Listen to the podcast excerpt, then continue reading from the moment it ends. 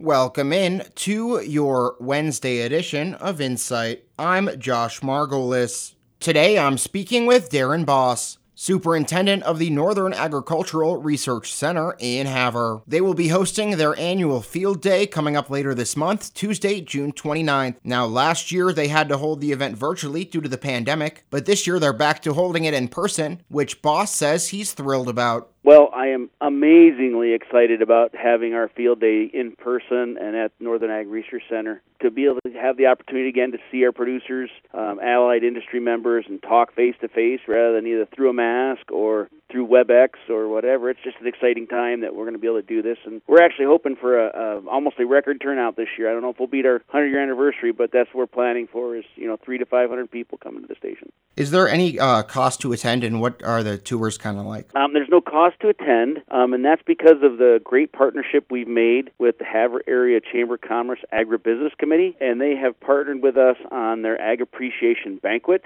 and Field Day. Um, before we used to have a lunch, now we have a large dinner um, that's funded through donations from um, that the Agribusiness Committee get, and so um, everybody's welcome, and there's no cost to have dinner and participate in the Field Day. Just coming out of the pandemic, and that we've actually planned four different different tours this year. The producers or people attending will have an opportunity to participate in two of those tours. Um, they'll run, you know, registration will start at three o'clock in the afternoon. Um, the tours will start at four and run to roughly five thirty. So there'll be an hour and a half each time. We'll come back, we'll reload the wagons, and head back out about five forty-five for a second set of tours. And so we have four different tours. Pretty extensive lineup this year the tours will kind of be basically wrapped around um, all the crop breeding programs. So we'll have our barley breeder, spring wheat breeder, durum breeder, and the breeder that does pulses, and our winter wheat breeder. Um, so each one of those breeders will be on a tour. Um, they'll be able to talk about all the newest and greatest varieties they're developing and, and what's happening and what's working in north central Montana. Will be the, one of the first tours. Another tour we're going to focus a little bit on maybe soils, um, soils and soils twists, and water and irrigation. Jed Eberly's going to speak about soil microbiomes and how the bacteria and fungi um, plant interactions are helping improve yields and improve uh, crop physiology.